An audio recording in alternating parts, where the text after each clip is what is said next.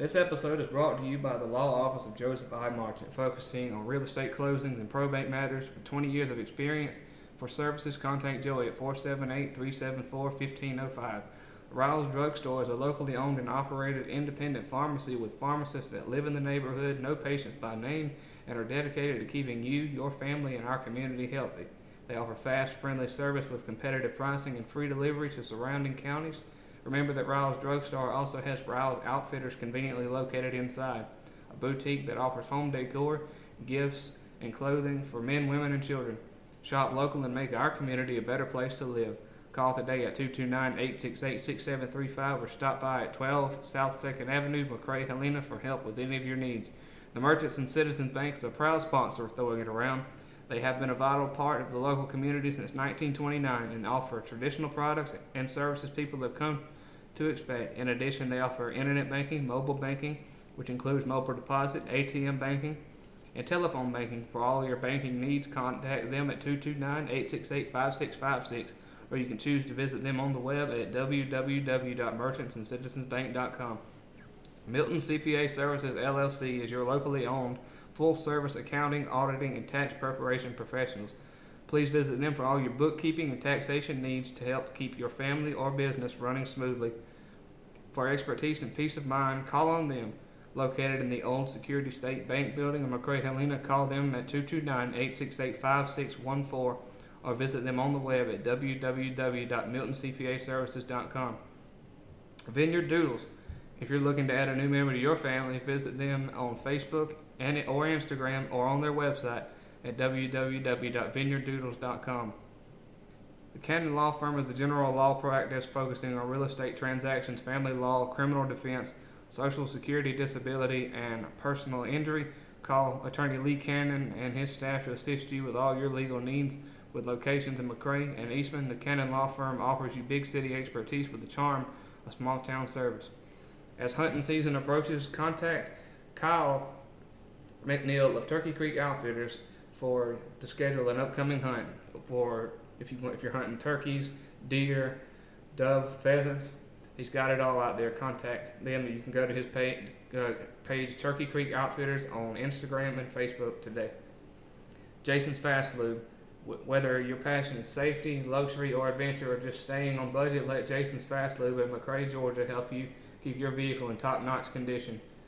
And his crew offers oil change, rotating balance, tires, wheels, electrical system checks, and batteries. Make an appointment with your nearby uh, Jason's Fast Lube in McRae, Georgia, or drop in today. Head over, head on over to Jason's Fast Lube in McRae and get your expert advice for world, world class tires and great customer service at 200 Avenue, McRae, Helena, Georgia, 31055, or con- and contact them if you call at 229-868-5344. Now, welcome into episode 26. I know episode 25 was very fun to have. Got to talk to Virginia Tech offensive coordinator Tyler Bowen, and now I'm back home and sitting down with somebody that I, that you haven't heard from since episode three, back at the beginning of this adventure. So, and we're going to talk a little bit about the Atlanta Braves again, since they played today and put on a show for everybody. And we're just talking about some current events that happened within professional sports or college sports, because it's really uh, college football is about to rev up too. So, uh, welcome back in, Jacob Mullis. I mean, it's been a while, man. It's good to be back. It has been a while. Um, mm-hmm. couple for sure about half a year. Almost, least. yeah, almost. Yeah, I was gonna say episode three, I think, and we're just gonna sit here basically, and it's, it's gonna be one of those uh, winged episodes like we did with episode down at Stamps, I believe. Yep. It was in the it was in the conference room. So I mean, the main topic is gonna be the Atlanta Braves, being that's fresh on everybody's mind. I know they played a they're playing a doubleheader today, which is a makeup from Back in June. Back in June, I think. Yeah, had, they had some bad weather. Uh, bad weather up in New York, I believe, or was it in Atlanta that they got canceled? I don't remember for sure. Well, yeah, some bad rain canceled one of them. They were either in New York. I think they might have been in New York because it wouldn't have been brought to New York if it was in Atlanta.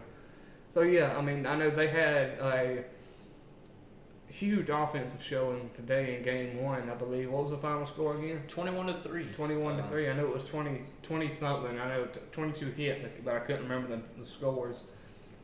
And no, um, we'll talk about the trade deadline a little bit too, being that I sat down with Middle Georgia pitcher uh, Corey Williams. If you hadn't checked that out, go check him out on, in, on episode 24. We talked about just our overall opinions of the Braves, and this was before the All Star break, and of course before the trade deadline. We talked about how what we thought they needed to do and what we thought they would do going towards the end of the season after, as soon as they hit the home stretch. But today, I know one big one one big piece that they did pick up during the trade deadline was utility player uh, Nicky Lopez from the Kansas City Royals. I mean, so far, I mean he's he's he's actually made his uh, made a big stamp on his on his reputation as a Brave now. A lot of people might have looked at him and think, well, who the heck is this guy? Do the Braves really need him? He stepped up and did a job today. Yeah, first start as a Brave, starting at shortstop today for Orlando Arcia, and mm-hmm. I believe he went four for six at the plate with a couple doubles, a three-run homer, and even got a save on the mound to end the ninth inning. So oh, yeah. three up, three down innings. So. Oh, for sure, for sure. And you know, it's kind of it's it's actually a little fun.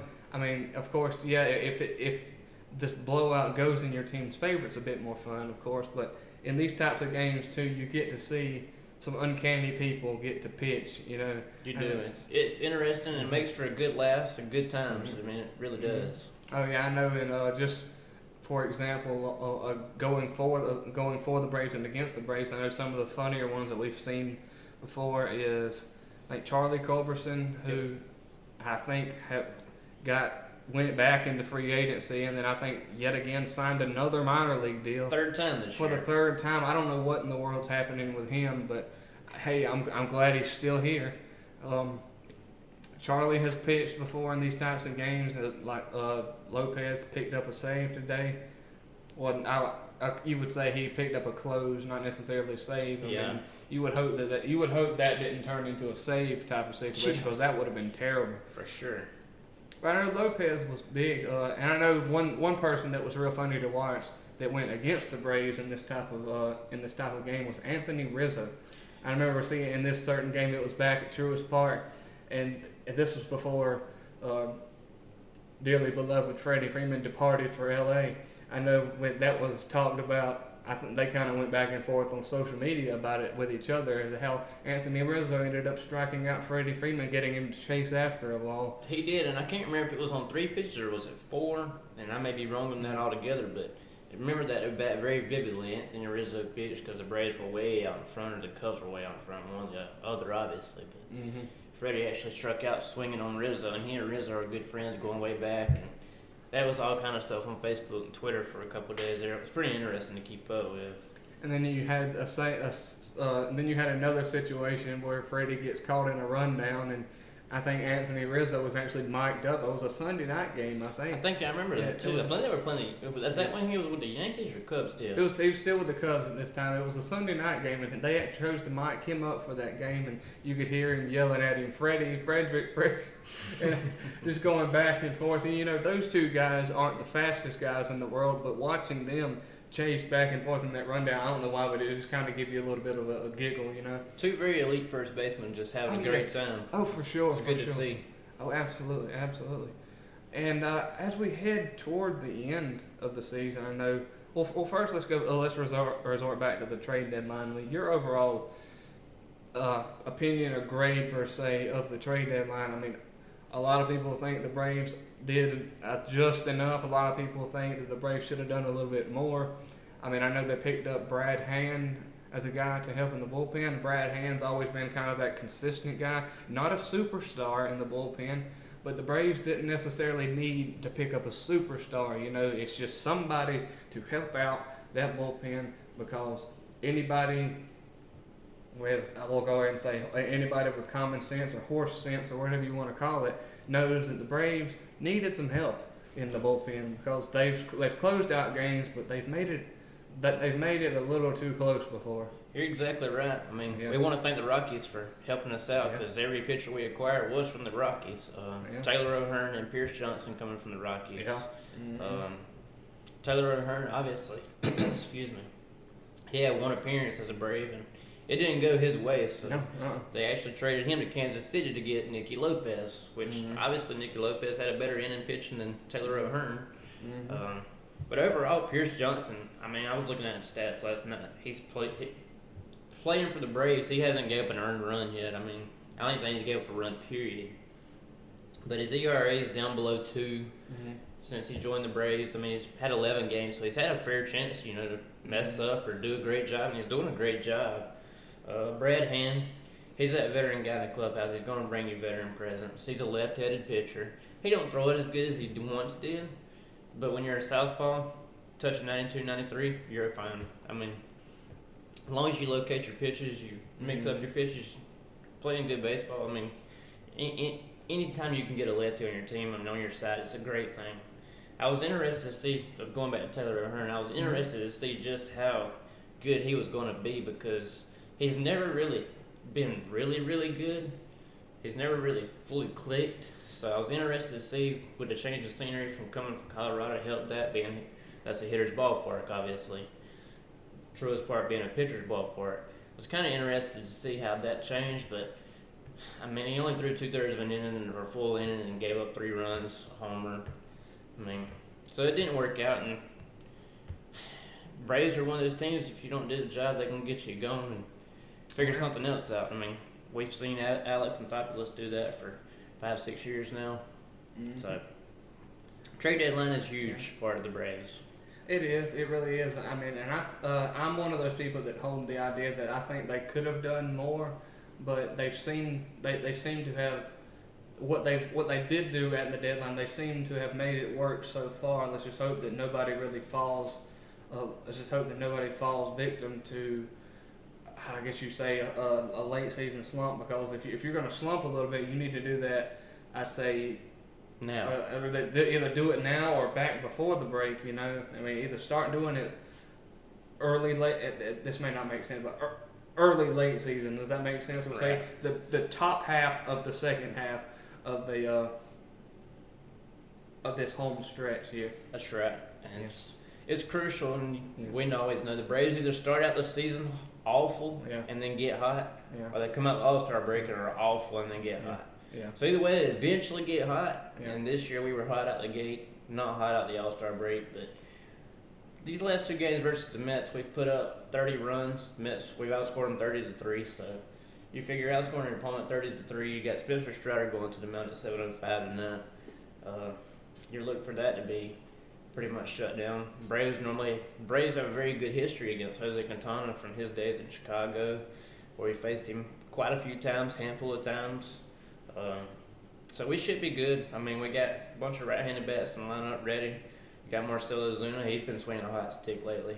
Austin Riley's done started cooking since the All-Star break. Mm-hmm. Matt Olson, your new MLB home run leader as of today, passing Shohei Ohtani.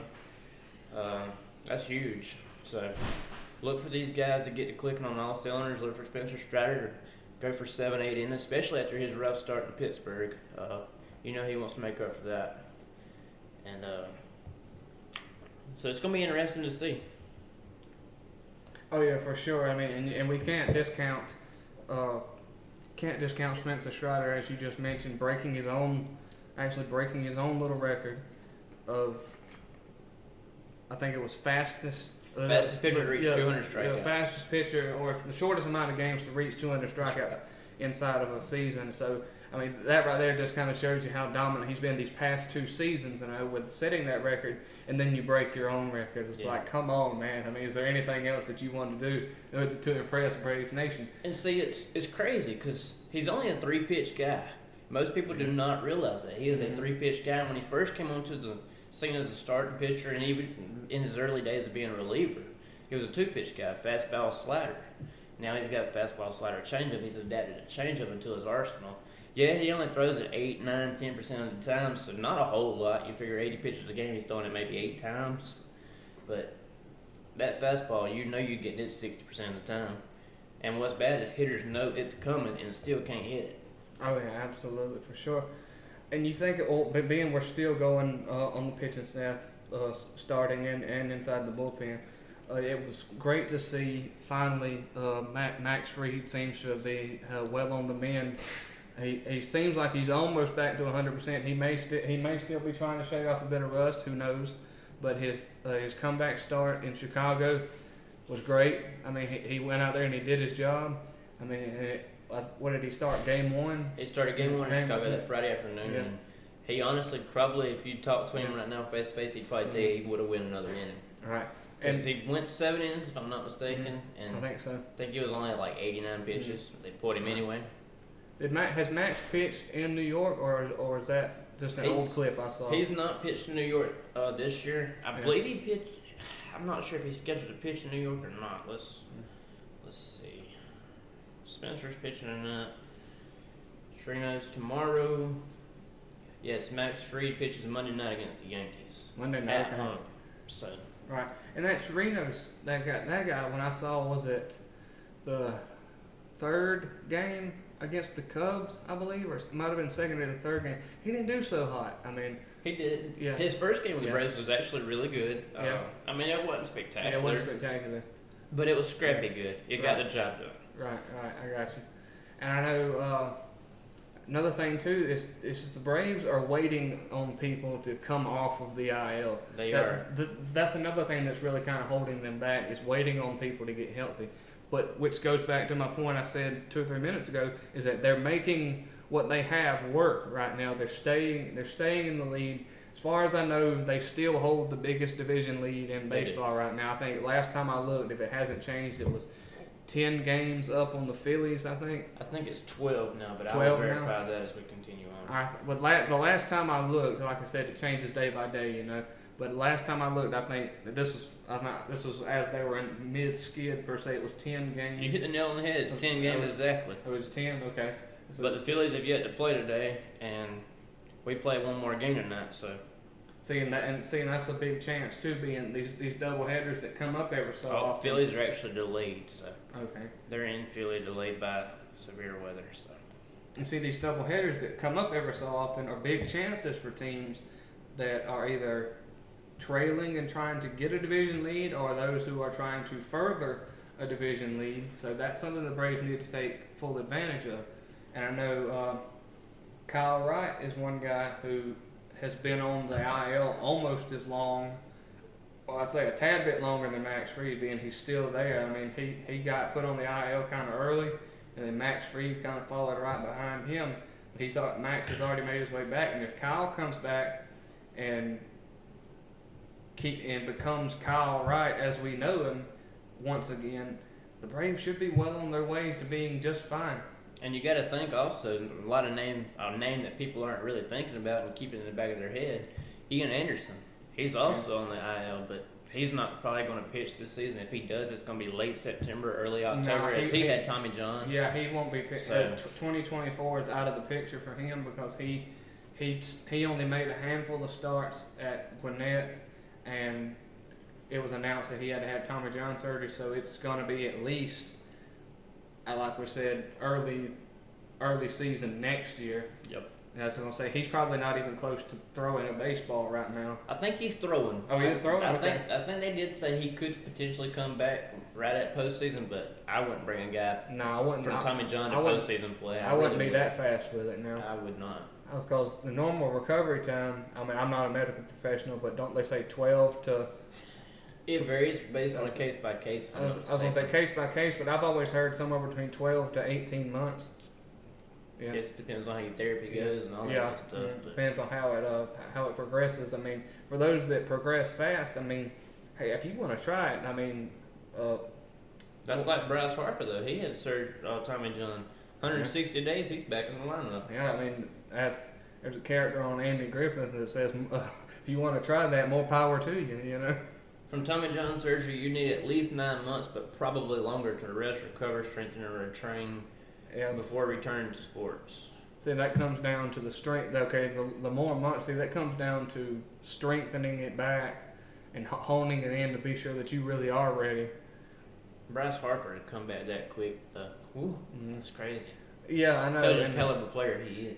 yeah, that's true. And you see, that uh, at, for the longest time too, he he came back and just strictly was a DH, so there was no throwing involved. But also makes you wonder too is that I mean, what what kind of strain in on that new ligament does batting put on it instead of simply being out in the field and throwing a baseball? I mean, I'm sure it's I'm sure it's a different amount of strain. It it must be less Especially considering you know he's a left-handed hitter. His Yeah. right side is facing the pitcher. He was Mhm. actually hitting the elbow one game and came out, but Mm-hmm. I don't think he missed any games for time due to that. So Right, right. pretty incredible. Oh, absolutely. It was. It was. I was surprised at the. I was surprised at the speed that he came back, but he came back and he. Uh, a lot of people were saying that he, the way he's been playing first base because you know they're without a first baseman right now. I, I think. He's Bri- out for the year. I was gonna say yeah. Rhys Hoskins is out for a year. Oh, the- for the the year, and Bryce came back and seems to. A lot of people, a lot of announcers and sportscasters were saying he looks like he's always played first base. But you see, Bryce Harper is one of those baseball players that he isn't a utility player, but he could very well be one. You know, Very well. He's he's Yeah. that kid that grew up playing wherever needed Yeah, to be yeah. covered. Exactly. He's the guy that I'm sure whatever team he played on growing up, like he he's probably one of those guys who just told the coach, coach, if wherever there's a if wherever there's a vacancy, I'll go play there if you need me to. But you know, before before he got to the majors and became an outfielder and all, you know, he did actually pitch a little bit He did. in high school and in that junior community or community college or junior college, whatever he went to. He pitched a little bit there, and he also he also was a catcher. Yep. So that it that really wouldn't surprise me if, because nobody knows for sure, but it, it wouldn't surprise me if Bryce is listed as a like bottom tier like if it comes to this type of catcher for the Phillies. You know? Emergency catcher. Yeah. If basically, yeah, I'll say emergency catcher, or if it comes down to it, I'll catch if I have to, type of thing. Charlie Culberson was the Braves, so I don't know who it is now. Hey, I'm not sure who it would be either. I think Marcell Ozuna is actually the emergency catcher. Really? I think he caught back in his younger days, and he's actually the emergency catcher, if I'm not mistaken.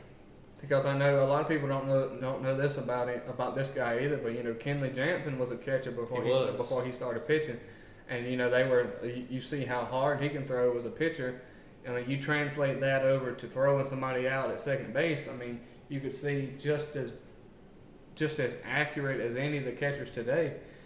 You just watch some old film of him doing so. It was back in the uh, was it Curacao he come from? I think. I think you're Yeah. right. You saw some film from from Curacao where he throwed out some people play whenever he was playing catcher. It was just impressive. I mean, he kind he it, it really looked like a lot of the major uh, major league guys there today. Okay, so looking here, it looks like Austin Riley is our emergency catcher. That makes sense. I mean, I, I could see that. I mean, I, have heard I've heard Brandon and Jeff talk about it on the broadcast Uh-huh. about Marcell catching in the old days. So so I sure could he, see- I'm sure he could do it if he had to. yeah, I, it it makes sense. I mean, the guy's big enough and he, he looks like he's able to. He looks like he's mobile enough to be back there behind the plate. Austin No. Riley. Uh, He ain't gonna throw out your elite base Oh, no, runner no, no. second by no, no, no. I'm, I'm saying, I'm, I'm, I'm basically, I, what I guess what I'm trying to say is that he looks like one of those guys that can like do the basics of a catcher back there, basically mobile enough to really block a ball, be that wall, you know, keep wall. it keep it close. Yeah, keep it close. I would say maybe if he had to throw somebody out, it's more of a more of a straight shot trying to throw somebody out at third. I would see Ozuna being more accurate at stealing, at, at throwing out a base stealer, trying to go uh, trying to go to third than second base. Yeah, and you know he's not got the strongest arm as well known across you know all of Braves country Mm-hmm. Oh yeah, that's and, well, that's, and that's Cardinals well country, Oh, yeah. Marlins country, and Oh yeah, that's well known. That's well known. See, and that's one thing that can, that's I've always been kind of confused about that too. Is that where where has Miami Marlins Marcell Ozuna been since he left Miami? You know, he tore it up in Miami. And he Oh. did good with the Cardinals his first season, if I'm not mistaken, or 1st Mhm. half of the first season, and then from there he just kind of fell off. I mean, it got to where Cardinals fans were booing him. I mean. It got rough, and it probably did him good to see a change of scenery his first Yeah. year at Atlanta. So he had an awesome year. Mm-hmm. signed the big contract, obviously, and still with Atlanta. and Started off the year awful, god awful. I mean, less than hundred batting average. Was wondering if he was going to get released. Passed the ten year mark in major um, MLB time on May. He was wondering whether he was going to get released or what was going to happen, and he just turned it around. Had one series in Miami at the beginning of May, and ever since then he's just been smashing the cover off the ball, getting base hits to opposite field, taking in pitches taking walks. Did you see his hit last night down the third baseline? Rolled down No, the grass the whole way. Really? Perfect. Yeah. I mean, you thought it was a bunt. Mm-hmm. beat it out for infield single. So Simple things like that go a long way in the long run. Yeah, and also and that kind of reminds me uh, about big guys like that can really stretch it out and run if they had to. Uh, I guess you say that one local comparison I will say is like you and I both played baseball with Rustin Hancock. You know, Rustin, Rustin yeah, like Rustin was one of those guys that really could. Rust- like- Rustin will leave like- you in the dirt. Like Ru- Rustin would leave you if like if he he's one of those guys that had like straight line speed because if, if he really got himself like stretched out and going, the boy could run. yes, sir. But I see, but it, it also depended on how, how far he had to run too. Which Home to first. Yeah. You, you looking pretty quick there. yeah, yeah, for sure, for sure. But yeah, if I had to give a comparison of like body style and all to somebody here locally, I would say Marcell Ozuna to maybe like a Rustin in body style per se. I can see that. See, we want to move to, to another topic here. Let's thank the sponsors one more time. About 20, or about 26 minutes in, I do want to thank the sponsors. So, because without them, I wouldn't be able to do this. I want to thank Jason's Fast Lube Turkey Creek Outfitters, Vineyard Doodles, Milton CPA Services, Emergency Citizen Bank, Riles Drugs, jointly with Riles Outfitters, and the Law Office of Joseph I. Marchant. Thank you so much, guys, for all the support that you have. Couldn't do it without you, man. I said, being we've oh, being we've covered a good bit of baseball. You want to talk a little about a little about some recent football going? Yeah, we Recent- can. We, we can. I, I didn't have the chance to make the Trojans game last night, but good job to Coach B and uh, the team and other coaches. Seven to six win over was it Warren County? Warren County. So Yeah. very very good game defensively. I'm assuming offensively weren't much fireworks, but Right. Just going by what I've seen, uh, I think it was on Facebook. Coach Marcella has said that he he was impressed with the uh, the fire that the team had, or like all the effort that they put in. He said that there were some things that looked good, some things that n- needed to be noticeably fixed. He said, but there are there were some greats and there were some bads in there. Of course, like every game's going to be, there's going to be some things you did right and some things you really need to fix. So that's that's par for course, especially early season stuff. So I, I'm really excited to see like when it comes down to like game one of when it really counts, how this about how this team looks. I was able to catch a little bit of deep productions the other day. Uh, Mhm. Interview with Coach B and Mm-hmm. he was talking about how the region's gotten stronger over the year and that Telfair is going to be good, Telfair is going to compete, and that they're going to show up and win, play every game best of their abilities. And like he said, though, the region has gotten tough. Mm-hmm. So is Telfair. So it's going to be interesting to see how it goes this year, especially if we're still getting used to that new playoff system. You know, that new playoff system, you know, it's based off a region. There's no power rankings no more. So That's true. That, that, see, that's true. And I've I always thought that power rankings. Uh, we'll we'll kind of reminisce a little bit. I always thought the power rankings were. It was an interesting system, but there was there were more people dead set against it than the people that liked it. You know, because there was too much. There was too much worries going on with that. It was uh, it was too much like calculations that had to go on. There was too many dark sides and in between spaces that Yeah. nobody knew about. Right, In between yeah, it. yeah. I mean, every team that made the playoffs, I can tell you, when my freshman, sophomore, and junior year, we had power rankings. Freshman, sophomore, junior year, I can tell you, each year we appealed the playoffs Yeah. just to make sure. You know, hey, Mhm. recount these points. I'm sure every team one through twenty four re-appealed the playoffs. Every team. Absolutely, and th- there was too much, and if, I, know, honestly, I guess it's just my own personal disdain for the the subject of math, but there was there was too much math put into sports inside the, the playoff rankings. You know, that I mean, you you had to figure out, okay, what what team can I go play to get a, a big amount of points just for playing them. You know, I mean, you, you, you were honestly awarded points for just going out and playing bigger competition. You got a certain amount of points just for going and showing up, but then if you so happen to beat them, the points went up. And then I'll correct me if I'm wrong. I think it also depended on how how said team finished the season based on how many wins they finished up with. A lot goes into it as far as where they start in the preseason, where they're at midseason, where they're at the end of the season, how many points they put up against certain opponents, how many Mhm. points is put up against them by certain opponents. How many points did you put up against? Yep. them? Yeah. Um, that's kind of like my junior, junior, junior and sophomore year. We played Lee County and Camden County.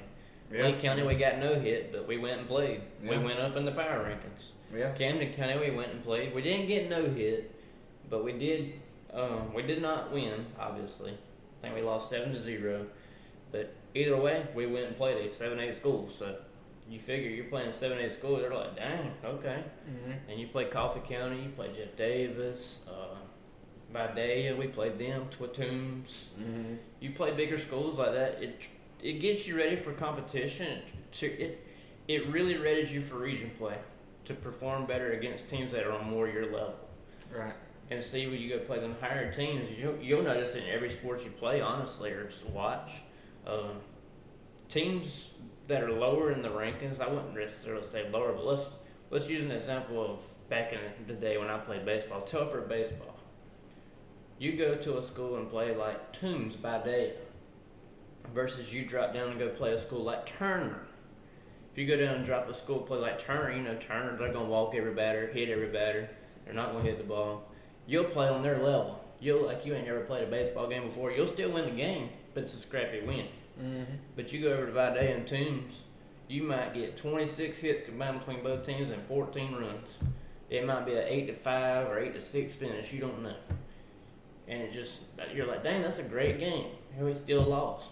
It's like you go up and play on their level, and when you go down, you go down and play on their level. So the power rankings in that situation is nice, because if you go and put runs up against some teams, then you look good. Yeah, that's true. I mean, it, it was it. It honestly really came down to, I guess you could say the the higher class, of course, awarded more points, or really it only really applied to single A, and that's another thing that was kind of stupid about it too. It Yeah, only applied. It only applied to one class. You going up to play higher classes got you more points. So What's a a seven A school get for you know because they're in a power ranking system as well, if I'm not mistaken, back then. So what's that seven A school get for playing a single A school? what's that? Well, I, I'm not sure if they we're- or weren't, but I, I if think- they were, Right. I was, I was, as far as I know, that single A was, for some reason, the only thing that fell within a power See, ranking I system. thought- I I, thought think all- everything else fell into uh, what we have now. gotcha. I think that's, I think when they abolished the power rankings, that means that they that they got rid of it here, and that we took the format of it, what everybody else did. That makes no sense, does it? See exactly, which is why which is why I thought it was stupid.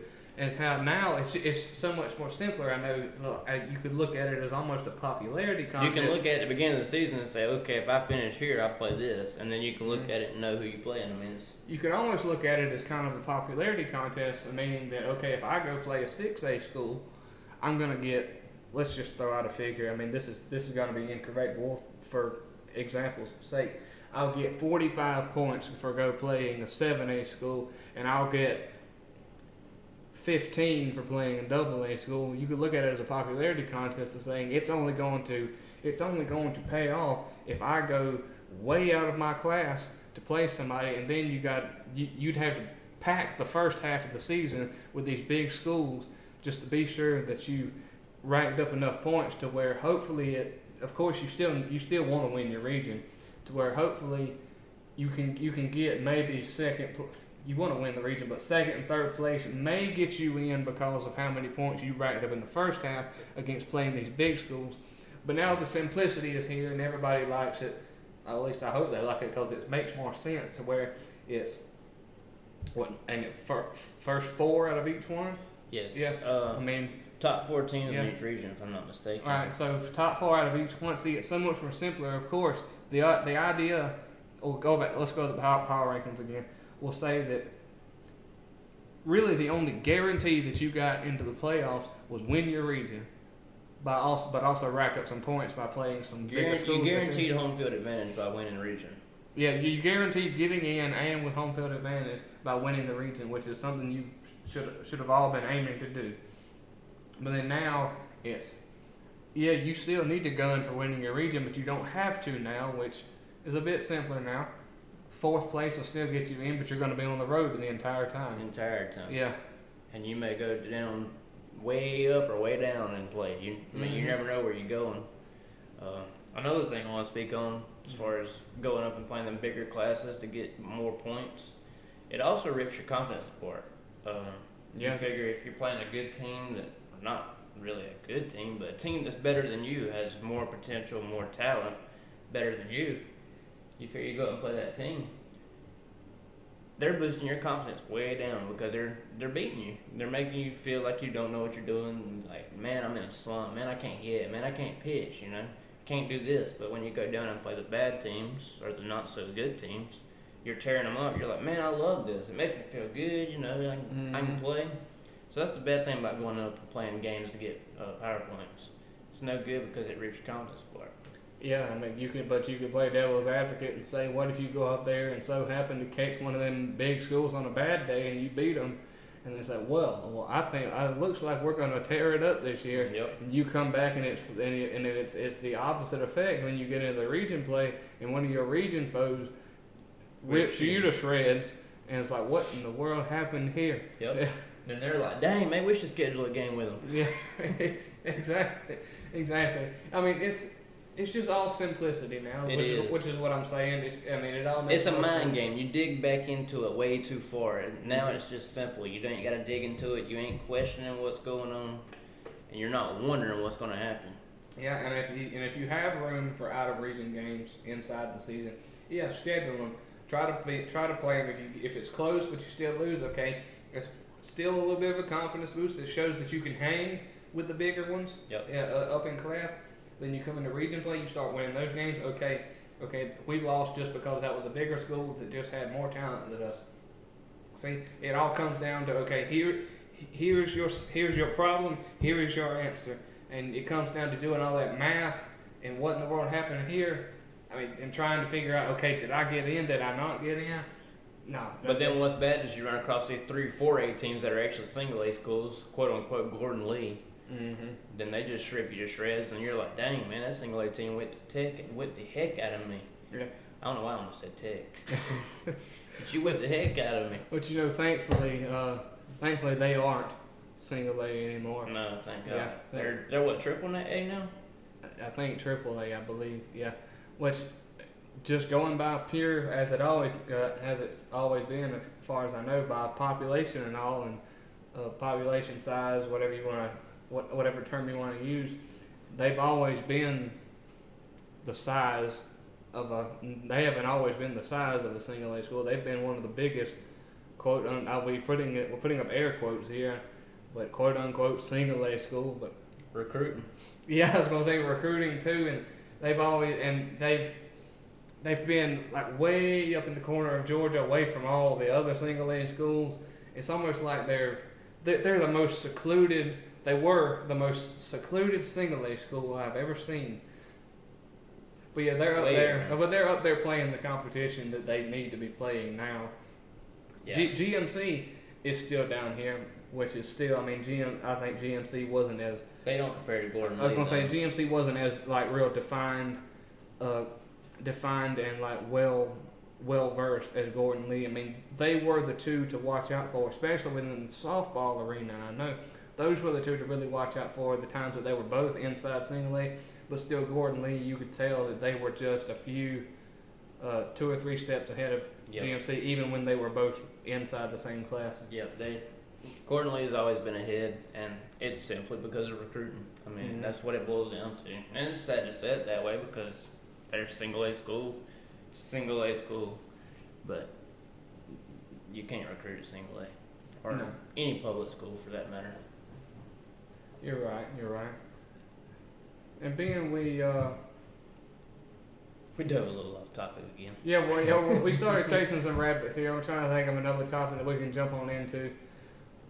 We've talked a little bit about football. I mean, as, as high school softball season is here now, I believe that. Um, don't know much about the. I will have to. You and I will both have to jump, uh, dive into softball whenever we know a little bit more about it, because we haven't gone out there a little bit. Uh, haven't gone out there this year. I know. I, I was only able to catch two games last year.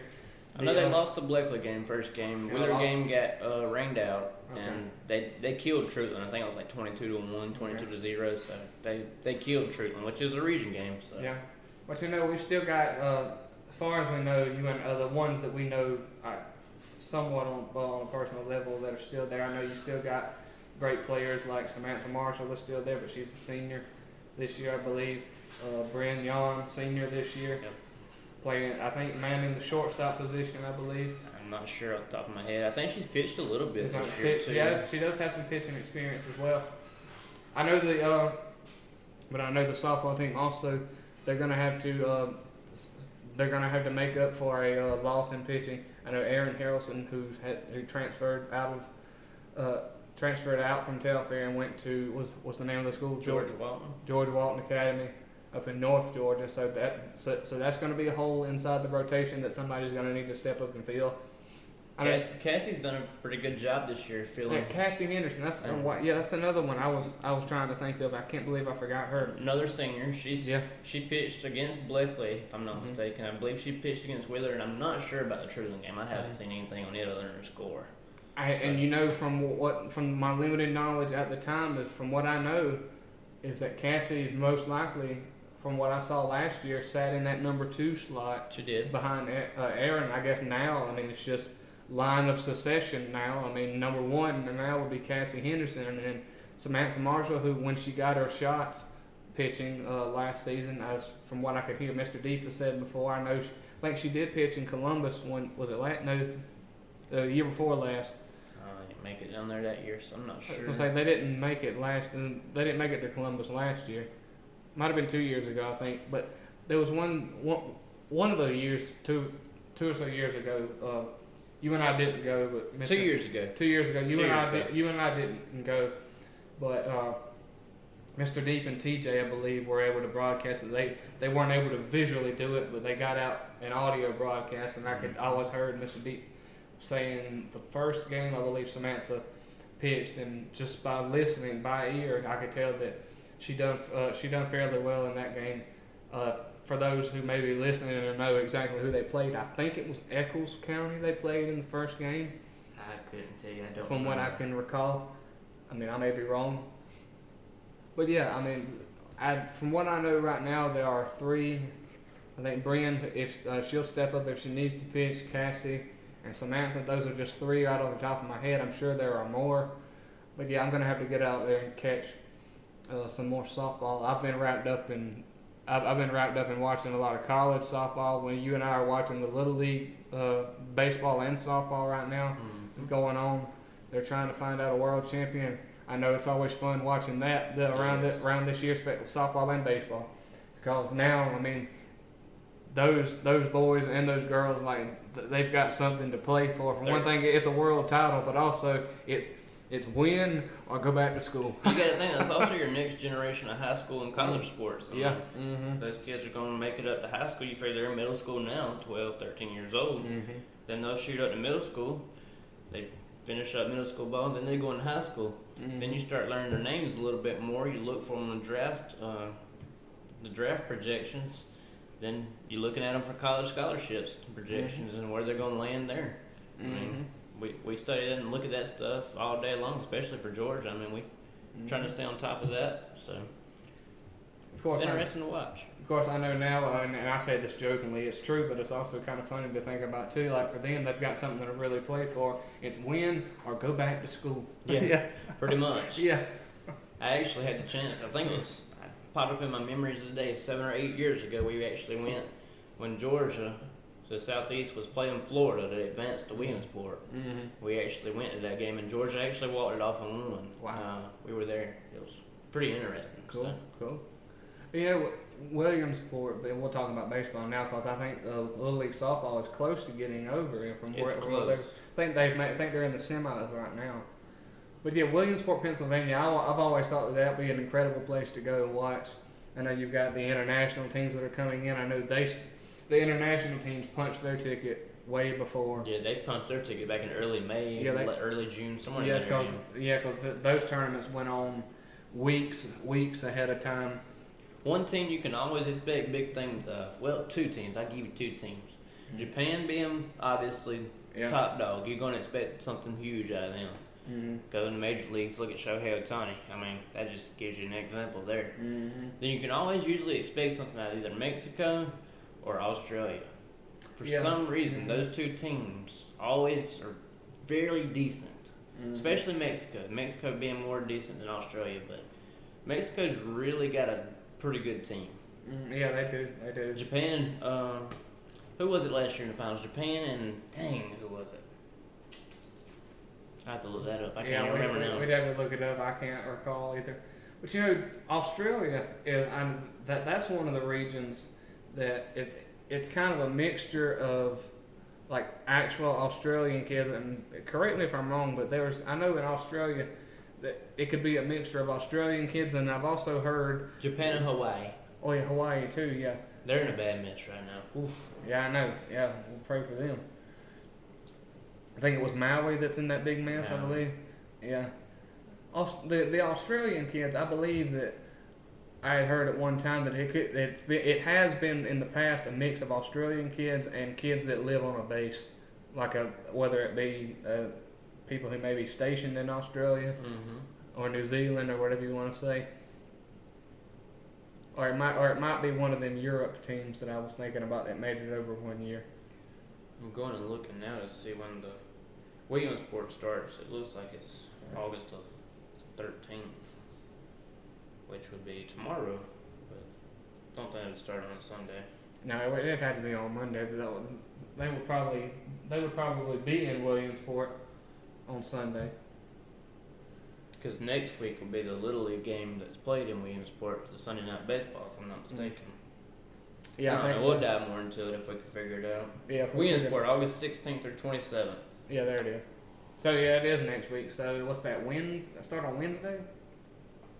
What it looks like. 8 16 is the first game. You got Yeah, both United. States and international bracket playing. Japan and Cuba play a game one, so that'll be interesting. Oh yeah, oh yeah. You see, with the what's always fun about watching Mexico is that you know they've got their own professional league down there too. So you think about those Mexican kids, of course, they some of them most likely dream of making it to the, for lack of a better term, Mexican big leagues. You know, Mm-hmm. and if it comes down to it, it gets scouted by a major league scout that may be down there at the time. You know, uh, one big one big star that's in the majors right now, Randy Arozarena. Yep. Actually, Played for uh, Mexico. uh, played from yeah played for Mexico in the World Baseball Classic. Uh, Cuban by birth, but actually a Mexican citizen. Yep. Yeah. And I thought that was very interesting. I learned that in the World Baseball Classic this Yeah. year that he was from Mexico. Um, Mhm. It was very interesting to watch. So the Mexico team in the uh, World Baseball Classic had a very good team. Mhm. So it just goes to show you the talent that a little bit of everybody can produce. Oh, that's that's for sure. It shows you that baseball. What's so entertaining about it, and you learn so much about the sport through the little league stuff. You can tell just how widespread the sport of baseball is throughout the world. Like it's it's everywhere. It's very spread out. Yeah. It's very, it's very deep into some cultures. I know, like Puerto Rico, Venezuela, it's very serious down there. The Dominican. Um, yeah, the Dominican Republic. I mean, you go back and watch the World Baseball Classic. Just watch the last five games. mm-hmm. Just watch how intense it was. I mean, Japan ended up winning it, but Mm-hmm. Jesus. And that's the thing, and, and see, and that's what's so uh, fun to watch about it too. You get people who may travel from the Dominican to wherever they're going, or they may keep it, or if, if they're inside the bracket that's still in South America. You see how like how rowdy it gets in there. It's almost like you see, you know, some of the most rowdy sports fans you see are most likely soccer fans. You know, Yep. those guys can like get after it during a soccer match. It's almost like soccer fans appeared at a baseball game. You know, yeah. You see That is a flag- good It's like you like it's like flag, flags are waving everywhere. I mean, you hear that. I mean, it's almost it's it's louder than what you have ever, ever would have really heard at a at a regular major league game. It's almost like It's almost like the World Series. yeah, it's almost like you took the World Series and ramped it up. It, it, Yeah. It's a very good representation. Yeah. See, that's what a lot of people don't realize is Yeah. They interview all these players, asking them about it and everything. And they love representing their country, Mm-hmm. but at the same time, they'll tell you they like to have a good time and play because you're constantly feeling like you're in a playoff bracket because it's win or go home. I Mhm. mean, you get what double elimination once you get out of pool play Yeah, I think so. because you have pool A, B, C, D. And then once you get out of that, you play the actual teams, and it's like it's split up Arizona, Miami, uh, Japan, and then they all come together to finish it up in Miami this past year. So you figure you got eight teams in Miami, all with superstars on them. I mean, Ronald Acuna, Eddie Rosario, the Braves players, um, Francisco Lindor, Miguel Cabrera, Salvador Perez. I mean, it just the list goes on and on and on and on. And that's not even counting the players from these other countries we don't know. Mm-hmm.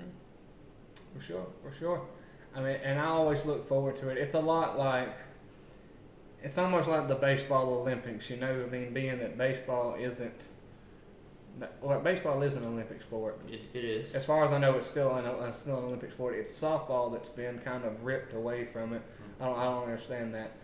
Okay, so baseball still sits within the Olympics as far as I know. But it's almost like, to me, if this makes sense, uh, it's almost like the the the baseball Olympics. I'll say the it's like the Olympics the, Basically. the Olympics of baseball in in and of itself. Everybody converging into one event that, but it's but it's not one city. You know. No, it's, It's- not. It's like the baseball Olympics that you take the map and just throw some teams out there and wherever they, at whatever, you, you pick out the cities and then throw the whole pool out there and whatever city they land in, that's where you go and you play and you, you try to beat out whatever countries landed there with you. And it's crazy if you go look at that Japan roster. I mean, Shohei Ohtani, Munetaka Murakami. I mean, that's just some few names. I can't pronounce any of the others. But there's Yeah. one other kid that's like 22, 23, throws 102, Mm-hmm. and starting pitcher throws 101, 102 for seven innings. And you know, Mhm. pitch count is a big factor in World Baseball Classic. If you throw 85 pitches, you're done for a week, Mm-hmm. or it's five days. One I can't remember, but either way, I think still, I think it was five days. 85 pitches, you're done. I mean, that's that's going back to Little League World Series. Yeah. 85 pitches, you're done. Mm-hmm. You don't throw for five days. So that's the thing about it too is that especially when the World Baseball Classic e- every time it comes around, it's it's literally right in the middle of Major League Spring Training and all these other managers. They they have it already screwed into their head. Okay, some of these guys play within the eh, play within the MLB, so I've got to keep them as healthy as possible. This. If you play in the World Baseball Classic, that is your spring training. That is your spring. That is training. your spring training. Your spring training is a warm up for the World Baseball Classic, and then your World Baseball Classic is a warm up for the regular season. Pretty, pretty much, pretty much. And these managers haven't screwed into their heads that some of these guys are professional baseball players inside the United States, uh, playing with MLB. So I've got to keep, especially them, keep them healthy and send them back to whatever facility they reported from. Okay. That's right. Well, I know even Freddie Freeman, whenever he played for Team Canada, he he kind of tweaked something. I can't even remember what it was. I don't think he played anymore after that. Did he? After that, I think he won it. I think he maybe one at bat. I think he might have one at bat or so. He got checked out afterwards, and the Ca- and the uh, Canada manager sent him back to Arizona. Yep. They they sent him back to the Dodgers uh, clubhouse, and they even asked about how he was. He said Freddie's fine. He said, but I sent him back to the Dodgers. He said because if he gets hurt, I don't want that on my head. That's exactly right. I mean, look at the year Freddie's having now. Yeah. I actually had the pleasure of going to watch him play a couple weeks ago in LA, so that was that was one of the once in a lifetime opportunity. And it was nice to see Freddie play and hit a oh, homer. So Oh yeah, oh yeah. Of course. I mean, I've always I said one of my buddies that he's he's sorely missed. I'll never I will never be a Dodgers fan, but I will always be a Freddie Freeman fan. yeah, it was kind of hard rooting for the. Dodgers, but I was rooting for Freddie. So it was an in betweener. Of course, of course. I know. I mean, I, I I would probably say the only person that if I were at that Dodgers game, I would only ever say anything to Freddie, than than besides anybody else. Can I tell you how weird it is though, just to hear Freddie chants going around Dodger Stadium? I, I bet it was weird. It's very weird, especially when you're at the playoff game where you hit the home run for Josh Hader I and you heard him there. I know. Ooh, That was weird. I know, man. I know. Let's see, what else have we got? Let's see, we got uh, talked about the World Baseball Classic. That we've touched a little bit on softball. We'll, we, if I if we sit down again, we'll touch more on softball once we have more knowledge on it. Uh, we'll talk about a little bit about college football, and then we'll probably shut it down because we're approaching the hour mark. I know Georgia football is, I think, what are we, f- three or four Saturdays away? I think it's four. I could be wrong. Yeah.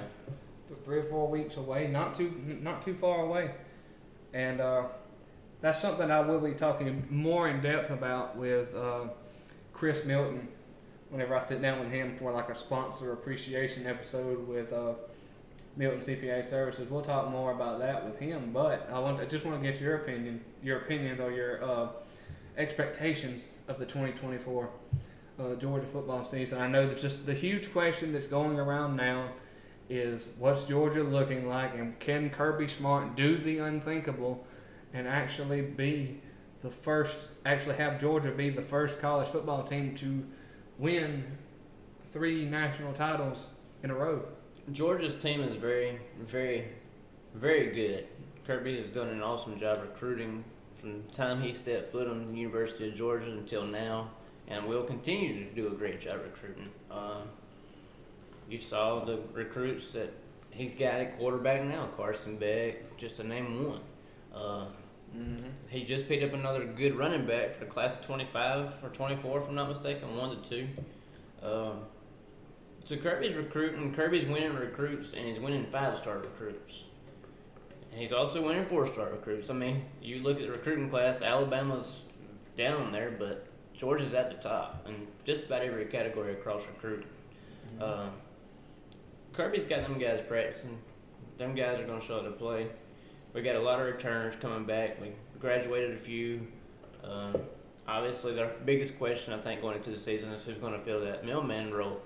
Who's Yeah. going to take Stetson Bennett's place? And I mean, and right now the heavy favorite, of course, is Carson Beck. but- right, But uh, Kirby has also went on the record and saying that not did not just look at Carson Beck. I mean, you we we all need to pay attention to more than Carson Beck, and I Right. and, and I agree. Not just look at him just because he was a number two last year. I mean, like, he's all he he has gone on record and say to pay attention to Gunnar Stockton, pay attention to Brock Vandergriff. But but you know, Brock has been the one to kind of fade in fade into the background per se since he's been there, which makes me wonder: is is Brock the number two right now, or is it Gunnar Stockton right now? See, it's Yeah, it's very hard to say because, Yeah. like you say, it's just a matter of reps. Who's doing what in practice? Yeah. And, I mean, Mhm. we know a little bit based on what reporters tell us on the news, but as far as actually seeing firsthand who's doing what, You Mhm. can't really tell. And like Kirby said, you know, Jake Fromm, first game of the season a couple years ago, gets hurt and goes down. Stetson comes in. Stetson never not started a game since So, I mean, Mhm. it's one of them situations, you know, if something happens, he's going to change it out. And you might be the new starter and don't realize it until it's already too late. That's- I that's- mean, that's so right. it's one of them situations you got to play for. It's basically up in the air for grabs. Mhm. And I know uh, the quarterback position. I mean, I'd say ninety percent of the people are stuck on the decision of Carson Beck, which I would say right now, yeah, sure, go go ahead. He's done well in. Let's just go ahead and call it what it is, mop up duty for the mailman. Mm-hmm. Pretty much, he he really wasn't. He you've never really. None of us have been able to see what Carson Beck can really do as a quarterback because the game was already put away. There was no need for Carson Beck to show off and try to see w- what he can do. I mean, he didn't have to try to win the game. He just had to keep it. Close. That's what I say. He just had to keep it where it was. I mean, move the ball, kill some time. You don't have to score a touchdown. If you so happen to, if you so happen to score, hey, good for you. Yeah. But his his goal, most likely going out there, was okay. We don't need to score, but at the same time, he probably had that itch back there. It's like Dang, I want to score. I want to throw a touchdown pass right now, but not not. I would almost say ninety percent of the time, what we saw as fans, they just ran the ball. Especially at the Like late play- part of the game where you're up big and Yeah. running time off. Yeah. Exactly, which is what you're supposed to do to kill time like that. See, because every time you throw a pass, Incomplete. And, and, and, clock. se- and if right, and if it's incomplete, it the, the clock stops. Running the ball keeps it running. I mean, it just the, Unless you the- get a first down and then it starts Yeah. the chains. that's that's the only time that it'll stop. As soon as the chains hit the grass once again, clock starts back. Okay, time to go again. Run another play. Which see with the running backs that we've had over the past few years, they've all all been incredible. The entire time that they would run the ball, it was always like no less, no less than a three yard gain. You go Four plays, that's 12 four yards. plays, that's 12 yards. Or if you go, you like I said, no less than three. Some of it might have been five or six. You can go two plays. If it's you get two five-yard runs, that's another first down. You're further down the field, more seconds coming off. So Carson, And then all of a sudden, that dime piece just over the middle goes to Brock Bowers for a touchdown. yeah, that's, yeah, you, that that was going to be my next point too. You got to think now is that it it most likely is Carson Beck's time to shine now, and I'm re- I'm really wanting to see what he can do. I didn't get to catch a lot of the spring game because uh, surprise, surprise, I was at a college softball game that, that on G Day. Uh, but I did watch the highlights, and he did really good in G Day, throwing some passes and all. But so did the but so did the other two. I mean, the, the game was close, uh, close all around. But Carson Beck, all around, had the slightly better numbers. And I think he'll be the one to really watch for so far. But as Kirby has always said, don't just hone in on one quarterback because you've seen the you've seen the history at the position of quarterback for Georgia. Somebody goes down and they may be down for the and they may be down per se. They may get healthy again, but they may be down on the bench for the entire season because whoever was sitting at number two came in and started ra- uh, started racking up their stats, uh, triple digit passing yards, four or five uh, four or five touchdown passes. You go back to Yeah. J- Jacob Eason and JT Daniels. Both Yeah. of them were going to be starters. Yeah, you got yeah, especially more along the lines of Jacob Eason. You think about the hype that he had on him coming in, and then Jake Fromm comes in. I mean, Eason ends up going down, having a slight injury. We, we, nobody even really remembers what that injury was because remember, to be everybody honest with you. because Fromm came in and got his first start in in Indiana in South Bend against uh, Notre Dame. against yeah against Notre Dame in front of in front of touchdown Jesus, and he did incredible in that game. You can flash back to one of the huge plays in that game was that incredible catch Mm-hmm. from Terry Godwin that We'll never forget it. you'll never forget it. Kind of almost similar to a, a la AJ Green type of catch in the Colorado game back years ago. Or Odell. Yeah, or maybe or close to an Odell Beckham type of thing. Yeah, but yeah, I mean, we, we've we all know the history of the, of the quarterback position where yes, somebody may come in and may start doing good, but you go down, and that may be the last time you see them on the field, except for mop up duty. Yeah. And see, one one person I'm going to miss at wide receiver and hoping we can fill and find somebody to step up and take that key role. George Pickens. He didn't play a whole lot, but when he did, and obviously, I'm thinking he graduated last year. I mean, the year before. Right. But George Pickens, I mean, McConkey, he took that role kind of last year. Yeah, But- Mhm. You figure you can't rely just on solely McConkey and Bowers. You got to have some other guys split out too.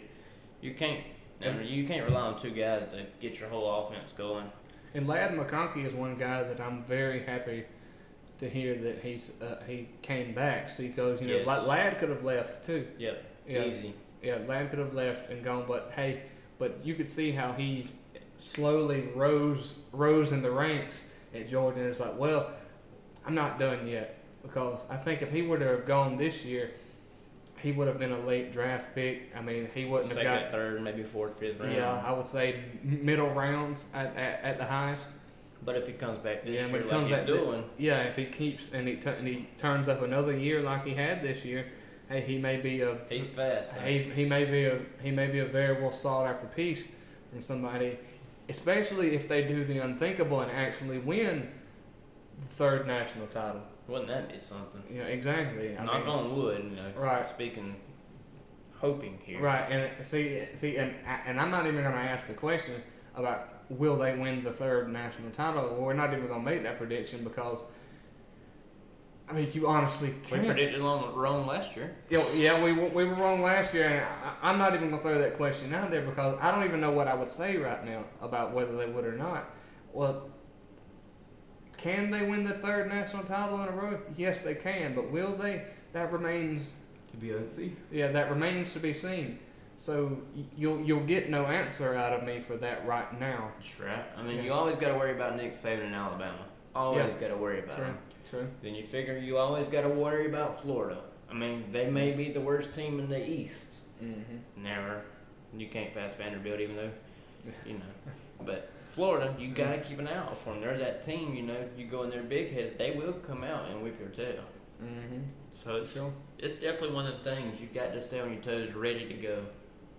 And you can't forget about Georgia Tech as well. Georgia Tech will remind you, you know. I, and I, I know Georgia Tech. Uh, I know with the cho- coaching changes they've had, I know I think they'll be uh, well on their way up because I think they hired some good people. I know Georgia lost somebody off staff to Georgia Tech, They've been doing some major recruiting. so I think uh, so I think they'll be well on their way to becoming a good school again. I know. I think if they can get back to like peak Paul Johnson days, you know, which of course I they'll probably never run that style of offense there Mhm. again. But I'm saying like ty- that those that type of play Mhm. where they they were they became semi formidable inside the ACC. Will they ever win the ACC in the next couple of years? Probably not. But I'm saying that when when, when they become for lack of better, I'll say a, a real a real nuisance. You know what I mean to teams that they play. I mean they're not going to be a championship contender, but I think if they can get back to where they're that nuisance, I think they'll be somebody to really uh, kind of watch for and not not not take them so lightly. You know. Yeah, yeah, you make a great point there. Yeah. You're not gonna see Georgia Georgia Tech in the uh, national championship Right, game right, by right. no means, but Yeah. you know you could see Georgia Tech surprise a few people in the ACC. Um, obviously, you got to contend with North Carolina, Boston College, Virginia Tech, Clemson, uh, Clemson, of course, the big one. Uh, you figure Florida State. Florida State, you put you put up good numbers against a couple of those teams. You figure Clemson and Florida State will probably give you a good run for your money. Boston College will as well. Virginia Tech's not a bad team. There's really not a bad team in the ACC. I mean, Oh yeah, um, I mentioned. I forgot about Virginia Tech. I'm glad you said that. I just in Pitt. I just I mentioned Tyler Bowen a while ago. How could I forget about uh, Virginia Tech? And he uh, he actually reassured me too. I'll we'll, we'll touch on Virginia Tech real quick. He told me that he was uh, real excited about the transfers that they got in. He said. Uh, Last, I, I even told him to grade last year about what he would say. He said last year, he said for me it was kind of an F. He said it was three and eight. He said I, I don't expect to see three and eight again this year. He said we lost four games last year by a combined total of eleven points. wow, Yeah, you figure less than a one score game basically every Mhm. game, Mm-hmm. at, at least. He said so. He said you could hey, just by that stat there, you can tell that it was mistake filled. So yeah, Turnovers. But the ACC is going to be a, it's going to be a conference to really watch for. A lot of development from each team. Some are progressing. Some of them are falling off a little bit because they lost some key people. But we'll find out. So We'll my find question to you is: Clemson, are they falling off?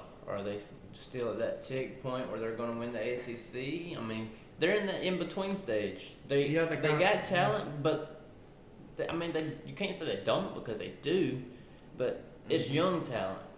Everybody Yeah. on their team is young except a few. I mean, Yeah. hmm I know I, his name escapes me right now, but the backup to DJ Uiagalelei, I know DJ transferred out to Oregon State. I, I think that's correct. If, I, I think so, but I can't.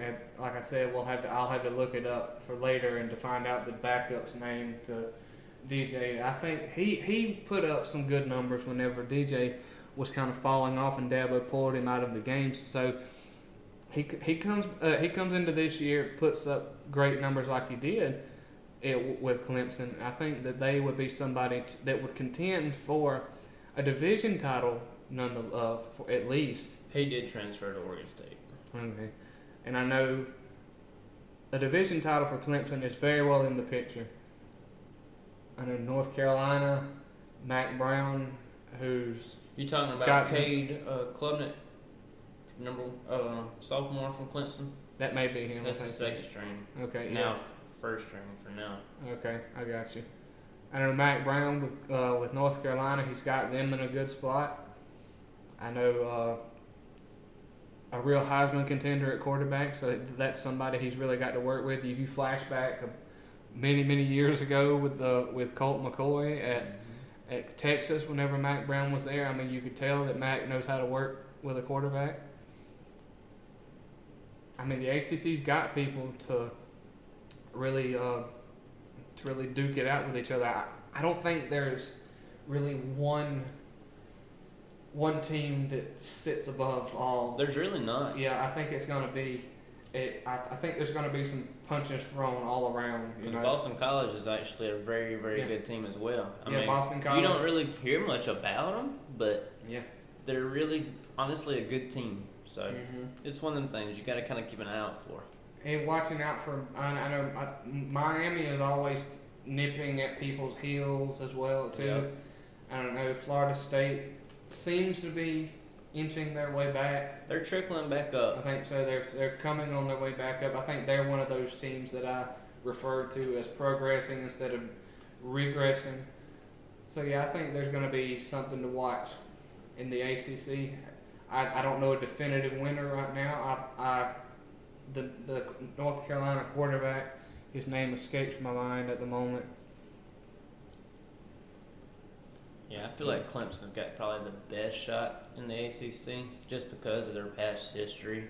Dabo Swinney, um, just the overall talent they have.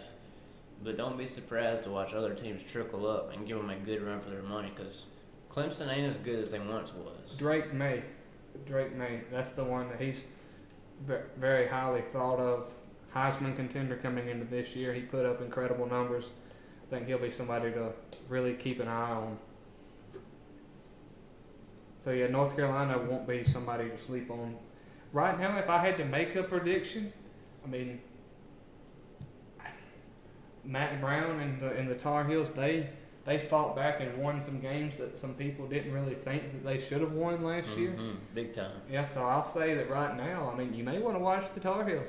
That's a mean- possibility. I'm saying all around that entire athletic program there, not not just the football team, have always been good through the years. Yep. Baseball, softball, Basketball. bas- basketball, especially. I mean, just all around North Carolina. I mean, keep your eye on them. Yeah, for sure. Definitely a team you want to not sleep on. I think all around, we'll touch on uh, Georgia's recruiting real quick, and then we'll get out of here. I know, at the, at least at the quarterback position, I know somebody's transferring, whether it's this year or next, Next year, year. because you think now in, inside the quarterback room, discounting the walk-ons. I'm talking about like the big three right now. You have Carson Beck, Gunnar Stockton, and Brock Vandergriff. Next year, you you would have Ryan Puglisi from Avon, Connecticut, coming in, four-star quarterback, alongside. I did not mean to click on that. then you would have coming alongside Dylan Raiola, who is now a native of Buford, Georgia, who he came from. Uh, was it Arizona? Somewhere in the Midwest to out west. But he, he transferred in. He had something went on at at school he was at. I don't. He got in. I think he got into a little bit of trouble, and that he would have to sit out a couple of games. And he decided to transfer high school so he could play the entire year, put up some more numbers. And for anybody that really follows football a good bit, especially inside uh, Georgia high school football, it's not much of a surprise to see somebody of his stature or popularity per se transfer into Buford. Buford of all schools. I would say a s- monster. somebody like uh, or a school of the likes of Buford or or a Grayson or a Peach. or maybe a Peach.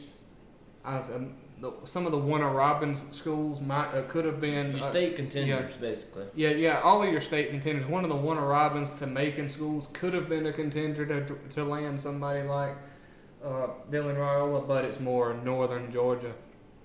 You were thinking around maybe uh, Atlanta area. somewhere in the Atlanta area, maybe even. Uh, I was gonna say you would need to be high class. I was about to say Eagles Landing, but I don't think he would have landed at Eagles Landing. Yeah. Yeah. But yeah, th- those two in, in general, I think somebody somebody leaves the quarterback room at least by next year. Somebody will. It probably. I can't say any guesses, but it's like you say, you don't know how the season's gonna play out. You don't really know. You're right. You're right. And I think if I had to throw a guess out there, I would say probably Vandergriff. I was gonna say Gunnar. Stop. Oh, you think so? I think so. I, I'd, I'd have to check in. I think Vandergriff has some sort of a family connection to Auburn, which is why I said that he may transfer out because there's a legitimate there's a legitimate landing spot for him if he Auburn needs a quarterback. I'm yeah exactly see exactly.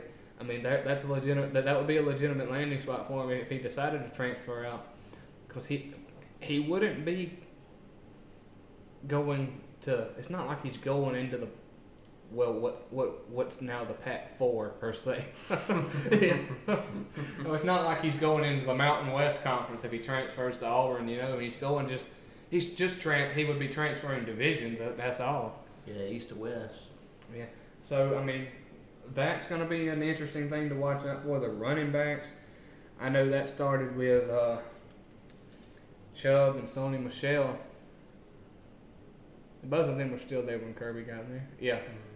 So I mean that that, that started with this joke come from from that that year that they were both there. They asked Kirby like, "Are you recruiting more running backs to come in, being you've got such a stacked room?" He said, "Well, of course I am. Two of them's leaving." Yeah. Exactly right. So you have people like I think the most recent the most recent guy to come in I saw was Nate Frazier from Santa Ana, California. Georgia's been big on the California recruitment too. and uh, the Carolinas and in California is where they've always been big at. California, they But, they they got some raw talent out there. but nonetheless, I mean, but all that comes from. I know Kirby's a great recruiter, but especially within the run game, I mean, you cannot fault. I mean, but you, and plus you got to give due due praise to the running game coordinator, Mr. Dell McGee. yes, big time. I mean, the man knows how to do his job. Very well. Yeah. Georgia's always been a very good job at working the backs and maintaining the backs and keeping them fresh. It really wears down your defense, especially if you're running the hurry up offense. Because Georgia will get in that tempo where they get to run that hurry up. Keep back in for a couple plays, get them out, and you still keeping tempo, running them on the field. Yeah, mm-hmm. it'll mix you up, especially to wear your defense down. And of course, the running backs aren't the only thing that's really plentiful here. You've got a lot of offensive linemen coming in, the the big uglies, as they're known for Mm. being called. Uh, they average a height anywhere between six four to six six. I know one guy that they got coming in. He's he's going to have to drop some weight, but what what he's listed at on twenty four seven Sports right now, six foot eight, three hundred and sixty pounds. So so he's going to drop a little bit of weight. You have to drop probably at least 20 pounds. He'll have to drop at least 20 pounds, probably drop all that weight and get tightened up a little bit because you know when you drop some weight, you're going to have a little excess there, you know. Really get tightened back up because that's a little too big right now. I mean, to, it's, to me, that sounds that, that sounds like it, if he if he kept that weight, he'd be a little slow. Yeah. Yeah. Then again, you don't really know. He might be fast. Who knows how mobile he is? But right now, I mean, especially when like you six, you're six foot eight. That's tall already. Very so he's. So he's got long legs. So you got to think. I mean, them long legs. You're gonna take around. You're gonna spin around 360 pounds for four plays. If it comes down to it, yeah, he's gonna have to drop some weight a little bit to get a little bit leaner. Not, I mean, it's not like he's going from 360 to 290. It's, like, it's gonna be probably around 330. 330, 320. 334, uh, 335, 340 at the absolute most. Because some of these other linemen that are coming in, you got a four-star defensive lineman, six four and a half, two sixty. Offen- another offensive tackle from coming out of Texas, six seven, three thirty-five. See, that's around where he may need to be at. Another offensive tackle, six five and a half, three thirty-five, six seven, three thirty-six. Chauncey Bowen's another running back, 5'11", 219. So I think he's around the weight that he should be. That's around the thing about Georgia. Georgia's always got a good mixture of running backs. Some being thicker than others, Yeah. and some being And some, know, somebody being a little, some some being a little bit taller and a little bit skinnier. Like Kenny McIntosh. Yeah. Mm-hmm. He's small as they come. Very good out the backfield, catching the ball, run the ball. You got one defensive lineman coming in, uh, Namdi Ogboko from North Carolina, 6'4", 335. Quintavious Johnson out of Mays High School, 6'4", 242. That's kind of on the lower end. He may he may gain some weight, Mhm. you would think. Offensive tackle, 6'5 and a half, 320, coming from Cartersville That's High about School. perfect. Cartersville High School, another prominent program. Mm-hmm. Big time. Big time coming, uh, producing the likes of uh, Trevor Lawrence. And of course, uh, a punter as well. I mean, the, the Georgia still has a punter, so I mean, it, it- he'll just have to be somebody to learn from. He'll have to learn from the Au- he'll have to learn from the Aussie, because the Aussie this past year he barely punted. Barely. he barely he barely punted. Be all around. I mean, uh, overall rank of the recruiting class one on at most of the polls at least. Right now, I think well deserved ranking. I think Georgia's doing their job. Oh yeah, Georgia's done a great job. Can't wait to see them get back on the field and see how we do this year. Maybe go for the three peat. Hopefully so. And like I said, I mean, if somebody were to ask me on the street somewhere, can uh, will Georgia complete a three-peat? I, I, I would give the exact answer I just gave a while ago. Can they do it? Yeah, they can do it. Will they do it? Remains unknown, and I'll I'll I'll have to see it. In January. Yeah, yeah, I was gonna say I'll have to see it in January. I'm not gonna tell you that they that they will, but that I'll tell you they can. It's gonna be interesting to watch and see. And I even told Joey Martin this in the, la- the last show that I did with him. Especially, we talked about the receiving corps. I know we lost Darnell Washington, Mhm. absolute beast of a tight end. He'll he's Huge. there. He's there with George Pickens at the Steelers. He's been he's been putting up great numbers. Uh, the Philadelphia Bulldogs are looking good. Yeah, yeah. the Philadelphia Bulldogs are looking well. The defense they lost some huge pieces once more. But we'll we'll see how they recover, how they fill in the holes. Philadelphia Bulldogs. That's a good way to put it, ain't it? Well, well, you have two of the line, at least two of the linebackers in Philadelphia, and Kobe Dean, yep. uh, Nolan Smith. mm-hmm. Uh, you have Jordan Davis up front on the line. Yep. You have one somebody in the secondary. I don't remember who it is. Uh, know- Dang. If you wouldn't have said it, I could have told you. Yeah, we'll figure it out as soon as I stop recording. Yeah. But yeah, overall, yeah, they. I mean, Philadelphia drafted a good handful of Georgia Bulldogs, but that's just gonna make the Eagles a lot better, you It know. is. Very much. And Kenny McIntosh with the running backs, uh, he went to Seattle, I think. I think yeah, that's I believe so. But all around, they got some holes to fill, and I think they will with the right people because, I mean, they've got just people on the bench waiting for their shot. Exactly right. I mean, Georgia fans need to go ahead and, I guess, prepa- uh, mentally and emotionally prepare to see Brock Bowers give the peace sign at the end of the season. You know, Yeah. yeah, because Potentially coming. Oh yeah, it's oh, oh yeah, it's it's coming. Especially, I mean, even if they don't win the national title, I mean Bowers with his own draft stock, he's already got two rings to his repertoire. Yep. And then he's and uh, Ryan Clark even said one time on Get Up on ESPN, he said the best tight end in college football is still playing college football. Mhm. Yeah, Sure is. yeah. That that was when they were breaking down this past draft class. He even said the best tight ends still play in college football. He, when he goes to the draft, he'll go top. Top round for sure. Oh yeah, I, I think so too. I mean, I think all he's got to do is just Keep But doing what he's doing. He's yeah, keep doing what he's doing. Put up put up numbers similar to how he's been doing. If he don't win the national title, as I said, so be it. You've you've padded your stats enough, even when you add in when you add in what you do this year, because I think he's just gonna be he's gonna be doing more of what Brock Bowers does best. I would have to agree with you 100%. Uh, is there anything that we haven't covered that you might want to cover? I know we've basically, as I said, we winged it and we just talked about what popped into our head. Uh, We've covered pretty much a lot of stuff. Yeah, we've gone all over the place, and I, we've covered everything that we can think of. I mean, just hope those that listen don't get lost in the weeds of what we, of what we've said. but yeah, for the last time today, I do want to thank the sponsors, the Law Office of Joseph I. Marchant, for services from him. You contact him at 478-374-1505 for the Riles Drug Store and Riles Outfitters.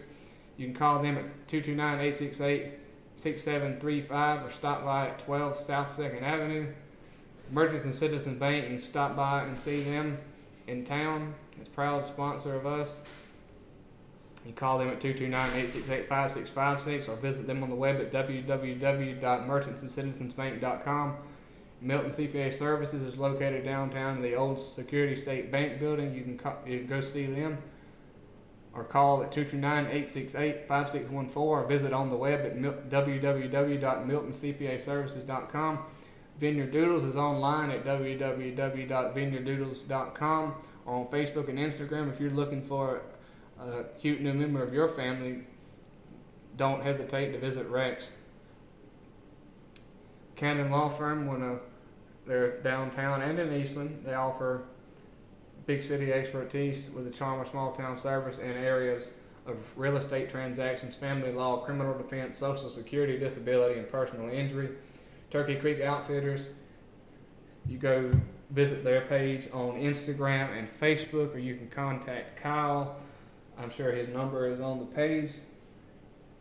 And Jason's Fast Food, you can contact them at 229-868-5344 or go down there and visit them at 2 Hunter Avenue, McRae, Helena, Georgia, 31055. And that'll do it for episode 26, I believe. Uh, I enjoyed every minute of this. Glad to be able to join you and do it again. Oh yeah, we're gonna have to sit down and do it again. I mean, these are the types of episodes that really are the more are the most relaxed. I would say, just sitting at a table with a drink and chatting sports with a friend. You know, I mean, just sure. the ones the ones where you just get to kick back and you don't really have everything mapped out. You know. That's right. Ain't got no papers in front of you. The only thing you got is your phone and you, your brain. It's mm-hmm. nice.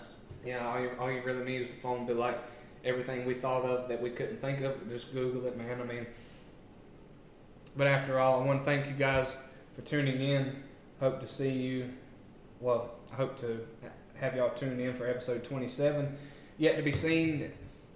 It's possibly going to be a sponsor appreciation episode with Milton CPA Services. We'll be there with uh, Chris Milton and we'll talk some more Georgia football, because it'll be closer to season time. We'll talk about the co- conference realignments. We'll talk about mm. the effect of what we think it might be happening. We'll talk about the we'll talk more about the NIL because I think re- more regulations may be in play in the coming in the coming months. But until then, you guys take care, and I'll see you next time.